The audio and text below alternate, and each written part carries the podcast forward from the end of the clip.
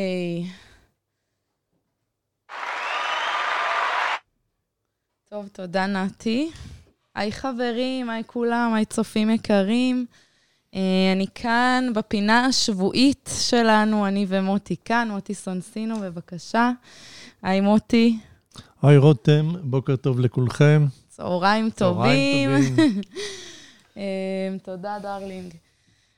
טוב, אז uh, היום יש לנו ככה פודקאסט מרגש ומיוחד. אנחנו הולכים לדבר על נושא שירתק אתכם לא רק בחיים ככה של הניהול רכש והלוגיסטיקה, אלא זה נושא שהוא אבן פינה ככה ומשהו מאוד חשוב, לא רק בעסקים אפילו, אלא בחיים האישיים של כולנו, והוא... בהחלט.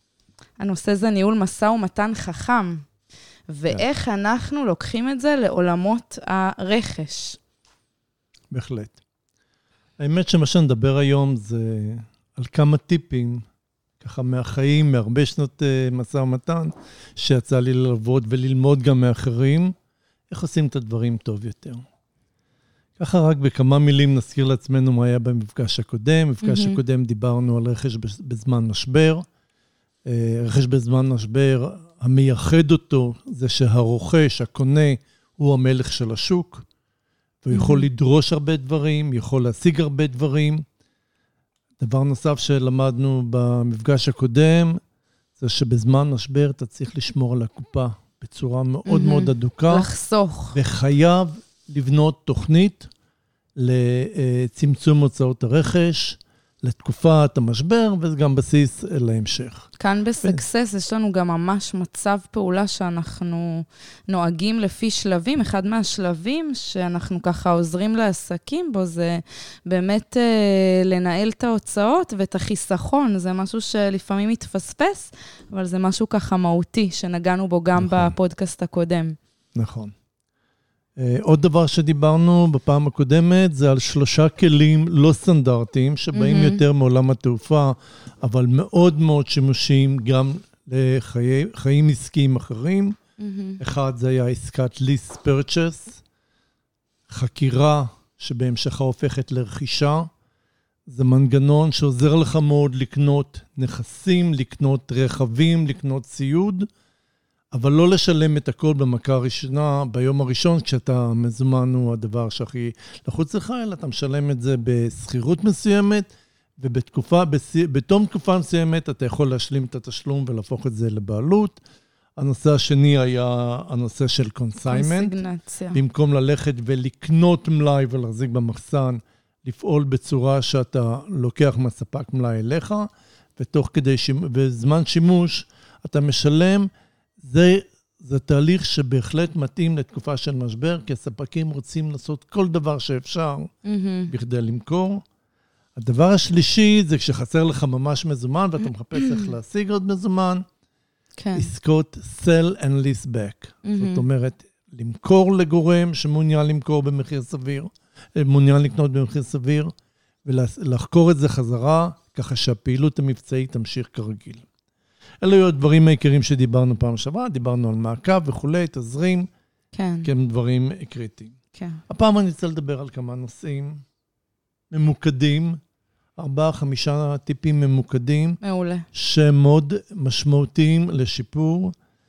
והדבר הראשון, איך שאני מרגיש את עצמי דווקא מדבר הרבה היום, הדבר הראשון זה במשא ומתן, תשב בשקט.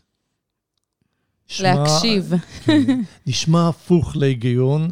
הנטייה כן. שלך תמיד לדבר, לקבוע, כן. לחתוך. שב ותקשיב. תקשיב, תקשיב, תקשיב. כל פעם תוסיף שאלה בכדי להבין עוד. בעצם ו- לדלות מידע, סוג של... יש פה שתי, שתי מטרות. מטרה אחת, הקדים אותי אלעד מסקסס הבוקר, והוא סיפר את זה בפוסט היומי שלו, זה אה, כשאתה שותק ומישהו מציע לך הצעה ואתה לא מגיב, אז הוא מיד נלחץ, הוא מתחיל כבר. לשפר. כן, טוב, אז אני אתן לך גם את זה, כן. וזה יהיה גם תוספת. זה נכון, אבל אני הייתי קורא לזה, זה החלק הקטן. מהמם. הדבר השני, זה פשוט להבין מה בדיוק רוצה המוכר. מהמם. האם חשוב לו מכירה סטנדרטית, שזו תהיה מכירה סטנדרטית? האם חשוב לו נורא חלק שוק? האם הוא נורא רוצה להיכנס לסגמנט הזה שאני נמצא בו, ואין לו עד עכשיו לקוחות, ואז הוא מוכר בכל מחיר, רק שאני אהיה לקוח שלו. להקשיב, להקשיב. יכול להיות שבכלל יש משהו אחר, הוא, כן. הוא עומד להגיע לסכום של הבונוס שלו, ואם הוא מבצע את המכירה הזאת, אז הוא מקבל בונוס, ואז הוא מוכן לתת לך את זה כמעט בחינם. תקשיב, מהמם. תשמע, תשאל עוד שאלות, תנסה להבין מה האינטרס שלו, כמו שאומרים שפה מקצועית בתהליך הזה, וזה, תמיד אנחנו חושבים שאנחנו יודעים הכל, נכון, והרבה פעמים אני הופתעתי בחיים כן. אה, לגמרי מהאינטרס האמיתי. אז מתוך ההקשבה זה משהו שהוא ככה עולה מאוד בתהליכי ייעוץ, משהו שאני מעבירה ככה גם לנועצים שעושים איתי תהליך, שבעצם בהקשבה אנחנו גם דולים מידע. והרבה פעמים שהצד השני מרגיש שאנחנו מקשיבים לו, הוא רוצה לשתף ורוצה נכון. לספר. ובמשא ומתן, חברים, ידע זה כוח, חד משמעית. ושיש לנו יותר מידע על הצד השני, אנחנו ככה יודעים לגלות את הזופ הזה נקרא. זה מזכיר לי את הקורס שעשיתי באוניברסיטה בניהול אה, משא ומתן. אה, קורס ממש טוב, ששם לימדו אותנו באמת אה, לזהות. יש בעצם את החלק של ה, אה, את העמדה שלי, את הצד שלי, את הצד של ה, בעצם הצד השני, ובאמצע יש איזשהו אה, סקאלה. סקאלה, ככל שאני מנהלת משא ומתן טוב יותר, אז אני בעצם משלמת כמה שיותר פחות, והצד השני בא לקראתי. לקטח, נכון. אז ככה נרחיב על זה עכשיו עם מה שמוטי יסביר לנו. אני, אה, בנושא הזה,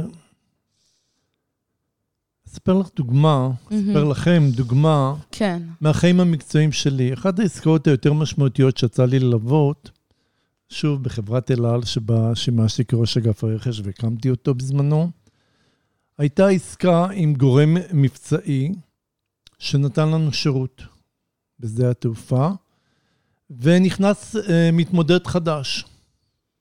ופעם ראשונה ממצב של מונופול נהיה שוק אה, תחרותי. ואנחנו אה, שמנו בהתחלה יעד להוריד 20 אחוז, 30 אחוז, 40 אחוז בעלות. אבל הקשבנו. הקשבנו לראשון, הקשבנו לשני, הקשבנו עוד פעם לראשון, לשני. ולקח אחרי די הרבה זמן שהבנו הרבה מאוד דברים שלא הכרנו קודם. א', מי שבוחר בנו, זה פשוט הדרך היחידה שלא לשרוד. מהמם. עד כדי כך היינו קריטיים. כי היינו במקרה הזה גוף גדול. כן. ובמצב כזה, לא, לא מדובר בסוף על לרדת ב-20%, 30%, אלא הורדנו 100% וקיבלנו גם מניות בחברה. וואו. עד כדי כך זה היה קריטי להם, וזו דוגמה שבמקור לא ראינו, שמנו בכלל יעדים אה, כאלה סטנדרטיים. והתוצאה הייתה פשוט מדהימה. זו הייתה אחת וואו. העסקאות היותר טובות שזכורות לי בצד העסקי. זה נשמע ו- תוצאה וזה היה מדהימה. תוצאה של להקשיב, ללמוד, ולא לרוץ לחתוך. תן לי 40 אחוז, יאללה, 30 אחוז סגרנו. כן, כמו בשוק, לא. מה שנקרא. ממש לא, זה היה להקשיב, וקיבלנו הרבה הרבה יותר מ-100 אחוז הנחה. וואו. אז היה בעצם, מדהים. מוטי, אספת איזשהו ידע מקדים אה, לפני ניהול המשא ומתן? לא היה ידע בשוק, ולא היה... אוקיי. אה, לא, לא, אה, אתה הרבה פעמים, תראה, בדרך כלל כשאתה אה, עוסק בגוף גדול, אתה מנהל הרבה מאוד תחומים. אתה לא מהמם. מתמחה בכל דבר. כן. ואתה לא מבין מה קורה עם חברה חדשה שנכנסה ועד כמה אתה לקוח קריטי עבורה. כן. אחרי שאתה מדבר, ואחרי שאתה רואה את הלהט שלהם, ואחרי שאתה מקשיב, אתה מבין בעצם שוואלה, אתה פה קריטי עבורם. מהמם. זה יכול להיות באיזה חנות אה, של חומרי בניין באיזה אזור, אה, בשכונה מסוימת, שהספק רוצה נורא להכניס רגל לשוק הזה. כן. ולמקום הזה. ואז ייתן לך את ההנחות המאוד חריגות. וציפית לקבל חמישה אחוז, עשרה אחוז, אבל אם אתה מקשיב, אתה גם מגיע ל-20 ויותר. מהמם. זהו, בתור באמת חברה שהיא ככה קורפורייט או חברה גדולה, אז יש לה את הכוח המונופולי, מה שנקרא. נכון, אם אנחנו אבל לפ- חברה של small uh, medium businesses, זה קצת אבל יותר לפעמים מורכב. גם מידיום ביזנס במקום מסוים, באזור מסוים, הוא לפעמים גורם שהוא מוביל דעת קהל, או כל מיני, מהמם. כל מיני דברים כאלה, ולפעמים זה קריטי. אז מה שאני שומעת ממך, מוטי, זה בעצם לגלות את האינטרס הסמוי. לגלות את האינטרסים האמיתיים והסמויים. כן. ולצאת מתוך הנחה שאני לא יודע מה הם. ויכול להיות שיש משהו שאני לא מכיר, וזה אומר להקשיב, הקשבה פעילה. הקשבה. הקשבה אז הקשבה זה אחד מהערכים שבאמת מובילים גם אותי, ואני רוצה לספר לכם, אם אנחנו כבר ככה בווייבים של הקשבה, אה, אז כמו שככה כל פודקאסט אני מציגה אותך, מוטי, אה, מוטי הוא בעצם אה, יועץ מומחה לכל תחומי הרכש, הלוגיסטיקה, ניהול משברים בארגונים, שזה ככה אחד מהתחומים החמים היום בשוק. ומוטי ככה מציע לשלושת הצופים הראשונים שלנו שיגיבו וישתפו את ה live שלנו, הוא מציע פגישת ייעוץ ללא כל עלות איתו, ותאמינו לי, חברים, יש לו המון המון המון ידע מפגישה לפגישה. אני מופתעת ממה שבאמת אה, אפשר לעשות עם כל הידע, ואיך אפשר לנהל ככה את הארגון בצורה יותר אפקטיבית, ושבאמת מניבה לנו יותר רווחים ארגוניים. אז קדימה, תשתפו. קדימה. אוקיי, אז דיברנו על הקשבה, ועכשיו מה, מה האלמנט הבא? הנושא הבא הוא טכניקה שבמסגרת משא ומתן, ואני קורא לזה סיכומי ביניים mm-hmm. במהלך המשא ומתן. יש נטייה הרבה פעמים לנהל משא ומתן, אני מבקש, אתה מקבל, כן מאשר, לא כן. מאשר, כן. חותכים הלאה, עוברים, ועד שגומרים את המשא ומתן. Mm-hmm. הגישה שאני ממליץ היא לא ללכת בצורה הזאת, אלא לשבת ולהקשיב, שוב, ראה חלק א'. חזרנו להקשבה. כן, להקשיב מה כל הדרישות של הצד השני. וזה לא חשוב במקרה הזה okay. אם אתה אוקיי. ספק או לקוח. ולרשום. כן. לרשום, מבקש תנאים כאלה, mm-hmm. מחיר לא יותר מ-5,000, תנאי תשלום 90 יום, וכן הלאה, את כל הדברים ובעיקר את כל הדברים שיש בינינו פער. Mm-hmm. אם הייתה טיוטה קודם או משהו כן, דומה. אז בעצם אני עכשיו, נגיד, מנהלת מולך משא ומתן, אני בעצם ככה כותבת לי את כל מה שאתה דורש בנקודות, ומסמנת לי, ממרקרת, מקיפה בעיגול, מה שיש, דברים שאין עליהם הסכמות בעצם בדיוק, בינינו. בדיוק. אוקיי. ולא להסכים כמעט על שום דבר במהלך התהליך, אלא אם כן זה משהו אדמיניסטרטיבי. ובסוף התהליך הזה, מגיעים לרשימה של 10, 20, mm-hmm, זה הסדר פריטים, גודל כן. של פערים, ואז אומרים, בוא נעצור רגע, יש עוד משהו? Mm-hmm. אין, זהו. אז בוא, אני מקריא לך מה שרשמנו, ולהקריא את כל הרשימה okay. אוקיי. של ה-10-15 דברים, שזה אומר, זהו. אלה הם הפערים, אין עכשיו דברים חדשים. לא מוסיפים. סיכום החוזה, סיכום כן, ראשון. לא, זה לא סיכום החוזה, סיכום הפערים. כן. אבל אין עוד פערים שיצוצו בהמשך. כן. ובדרך כלל אני חייב לציין שזה עובד. לא מוסיפים אחרי זה עוד הערות. ואז לקחת הפסקה של חצי שעה, שעה, יום, לפי העניין, לשבת על כל דבר ולתכנן מה התשובה. Mm-hmm. והתשובה צריכה להיות מין מיקס כזה, שאתה מצד אחד הולך לקראת, Mm-hmm. הולך לקראת בדברים היותר זולים, יותר פשוטים ויותר נכון. זניחים. ובדברים האחרים, או שאתה מאשר חלקית, או לא מאשר, או מאשר תמורה. או נותן גם הצעת נגד לאיזשהו כן, סעיף. ואז, כשאתה חוזר חזרה לשולחן אחרי הפגישה הזאת, אז א', לא פותחים יותר דברים, mm-hmm. יש רשימה סגורה, להתחיל לעבור עליהם אחד-אחד, לנמק למה החלטת כל דבר.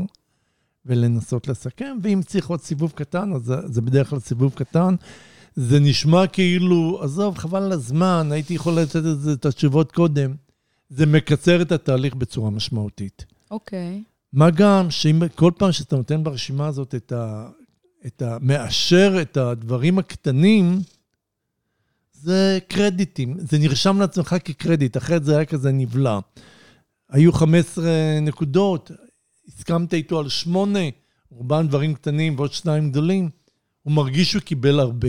כן. ולא מרגיש כזה מתוסכל. גם הרבה פעמים, לפעמים בשבילי יש איזושהי נקודה שהיא באמת מבחינת עלות או מאמץ, היא לא לוקחת ממני הרבה משאבים, אבל מתוך העיניים של הצד השני, זה משהו שיקר לו מפז. נכון. אז בעצם מה שאני הייתי מוסיפה לדברים האלה, לאותן נקודות, זה לעשות עוד שתי עמודות שבהן אני מקטלגת את העלות מבחינתי, וכמה הצד השני, אותו סעיף, יהיה יקר ערך עבורו. לנסות כן. בעצם לעשות את. ה-estimating, כן. ועד כמה זה יקר ערך עבורו, את זה ביררנו בסעיף הקודם, לברר מה האינטרסים נכון. ומה חשוב לו. נכון? שהוא זה לא תמיד בהקשבה. טריוויאלי. כן, בהקשבה, בדיוק. מעולה. אה, הנחות כמות. כלי שלא משמ... לא משתמשים בו מספיק לטעמי. מהמם. אני בהרבה מאוד חוזים הכנסתי את הדבר הזה. אוקיי. יש לך דוגמה קונקרטית שככה תמחיש לנו את? אה, זה יכול להיות אפילו חנות מכולת שקונה חלב מתנובה, או מהמם. מוצרי חלב, ואתה אומר, אוקיי, אני הולך לקחת מכם מוצרים ב-5,000 שקל ליום, כן. בממוצע או לחודש אה, 15,000 שקל, אבל אם אני עובר את ה-20, אני אני מבקש שיהיה לי רוצה. 10% הנחה. כן. כשגורם, כשספק בא ומקבל חבילה של 15,000 שקל, ועכשיו יש לו הזדמנות להגדיל, הוא מוכן לתת הנחה תמורת זה. מהמם. אבל שמור את הכמות הגדולה האמיתית לאחר כך. תנסה לחתום על כמות קטנה ותקבל את ההנחה בהמשך. נכון, כי עכשיו- אם אתה ישר כאילו מרגיל אותו כן, למקום ש... אם אתה מדבר ישר על המספרים הגדולים, אז הוא אז, יקבע לך את אה, המחירים למספרים כן. הגדולים. עכשיו, זה... עשינו את זה בהרבה מאוד אירועים, אצל ספקים של שיפוצים, אצל ספקים של מוצרים. לספק כדאי, כי מה שקורה, בדרך כלל שיש הנחות כמות, אתה כלקוח מעדיף לקנות אצלו. אז כן. הוא אוטומטית גדל, ולתת עוד 2%, 3% אה, בשוליים, או 5% בשוליים זה כדאי לו. ולך, כן. מה זה עושה, אנחנו נדבר על זה עוד מעט בהמשך. מה אוקיי. המשמעות של אותם 5% מרכז, זה בעצם עכשיו אני הסעיף האחרון. סקרנית. סעיף האחרון, קצת סבלנות. אוקיי.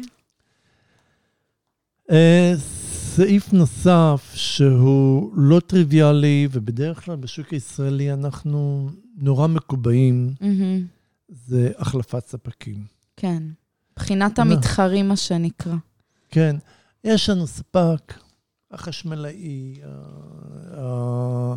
אה, איש המחשוב, הספק צבעים, מהמם. הספק אה, פיגומים, לא חשוב, ספק קבוע, וואלה, הוא מכיר אותי, אני מתקשר אליו שתיים בלילה, הוא יודע בדיוק מה אני רוצה, שולח לי את זה בדיוק באריזות המתאימות.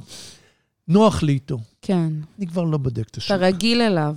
אני רגיל אליו, הוא רגיל כן. אליי, נוח לי, זה כזה כן. מיטה נוחה. כמו שלא מח- מחליפים בנק או קופת חולים, מי מאיתנו ככה נתקע ה... גם, גם, זה באמת גם, כן. אני לא חשבתי על הדברים האלה, אבל בהחלט, אתה כן. מסתכל אה, מפעם לפעם כמה כדאי להחליף כבר בנק, כן.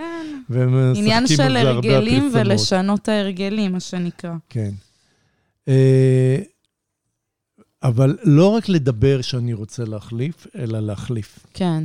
ולשדר את זה בצורה ברורה, ושתמיד תוכל לומר לאותו אחד, אותו ספק חדש שמתחרה עם הספק הקבוע שלך, ויודע, עזוב, אתה במילא תלך למוישה פיגומים, כי הוא, הוא הספק כן. שלך. ואתה תאמר, ת- תהיה מסוגל לומר לו, תשמע, אני כבר החלפתי כמה ספקים, תראה נכון. את זה, תראה את זה. כן.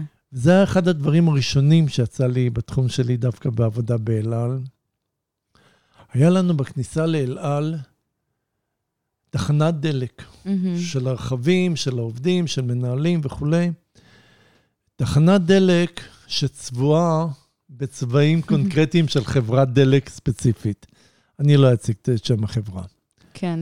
החברה הזאת הייתה. הספק דלק שלנו, של חברת אל על. מישהו אמר לי, מישהו שהיה 40 שנה באל על, הוא אומר שכשהוא הגיע, זה היה עוד. זאת וואו. אומרת, 50 שנה בערך החברה הזאת סיפקה לאל על אה, דלק. ויצאנו למשא ומתן, וכל האחרים אמרו, בחייך, אתה לא תעזוב. זה אותנו." כבר מכור. הנה, אה, הצבע, 50 הצבע על שנה אתה הקיר. לא תחליף ולא תחליף. ואחד, ושני גורמים התחרו אמיתי, כן. והגורם השלישי, שהוא היה הספק שלנו, החליט שהוא לא רוצה לשפר, ואחרים ממש התחרו, התחרו, התחרו, אחד הגיע לקו הגמר וזכה. מהמם. ועם כל הכאב לב של להחליף ולצבוע כן. ולשנות ציוד וזה, החלפנו. חידשתם. חידשנו, צבעים התחלפו לגמרי. מהמם. בואי נאמר, לטובת העניין, כאילו מצהוב של פז, כן. למשהו אחר, זה לא החברה הרלוונטית. כן. ואז כשמגיעים ספקים לחברת אל על, ואומרים לי, אבל אתה לא תחליף, אז אני אומר. לו, אתה זוכר איזה צבע היה לתחנת דלק? זה ממש מול הכניסה. הנה, סתכל. תראה, הצבעים התחלפו, זה כבר לא צהוב, זה כן. אדום, לבן, או כן. לא חשוב מה. מהמם. ו- אה, וזה עבד. ואנשים הבינו שאתה רציני בהחלפה. שיש ואם תחרות יש הצעות בשוק. טובות, כן. אחרי כמה זמן אותו גורם ביקש לחזור חזרה, והייתה שוב תחרות. אגב, נשארנו עדיין עם החדש, עוד לא החלפנו, אני לא יודע אם עכשיו מה עשו. אבל מה שאני רוצה לומר לכם, אות, אותם אה, בעלי עסקים קטנים, בינוניים, אל תפחדו להחליף. יש ספק, היום כן. הרבה מאוד ספקים רווי. צעירים, חדשים, בתקופה הזאת כולם משוועים רק לעבודה, נכון. מוכנים לתת הצעות רק להחזיק את הראש מעל המים. מהמם. תחליפו. אם הספק הנוכחי שלכם הוא טוב, הוא הכי טוב ונותן את המחיר הכי טוב, אבל אז תבדקו. בדקת, כן. בדקת ונשארת איתו וזה בסדר. אני לא אומר להחליף בכל מחיר אפילו. לא עולה כסף לבדוק ולראות מה, מה השוק בדיוק. מציע. בדיוק. מעולה, אז ככה נשארו לנו ממש דקה אחרונה, ניגע בטיפ האחרון שככה מוטי יסביר לנו אותו. כן. אוקיי, אה, שוב, אמרתי לכם, חמישה, אה, חמישה אחוז אה, הוזלה בעלות רכש, או עשרה אחוז הוזלה מהמם. בעלות רכש כהנחת כמות, מה המשמעות שלה? נשחק קצת במספרים. חברה שיש לה מחזור של 2 מיליון שקל, קונה במיליון שקל מוצר מסוים, מהמם. מספק מסוים, לטובת העניין, למשל חברת צבעים, ויש לה עובד אחד, ורווח של, 300, של 500 אלף שקל בשנה, זאת כן. אומרת, אה, 40 אלף שקל לחודש.